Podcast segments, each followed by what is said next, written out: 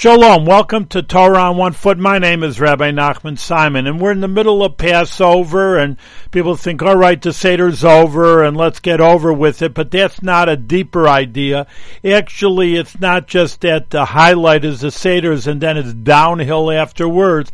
It's actually uphill. You always have to ascend in holiness, and therefore we left Egypt and we celebrated and we hopefully relived it on the Seder night, but we're continuing continuing on with the liberation of Jewish people because ultimately we know we still are in exile. Jewish people are oppressed physically and spiritually, and we're always hoping for the Mashiach. And that will happen hopefully by the end of the Pesach Seder. That will be the crescendo.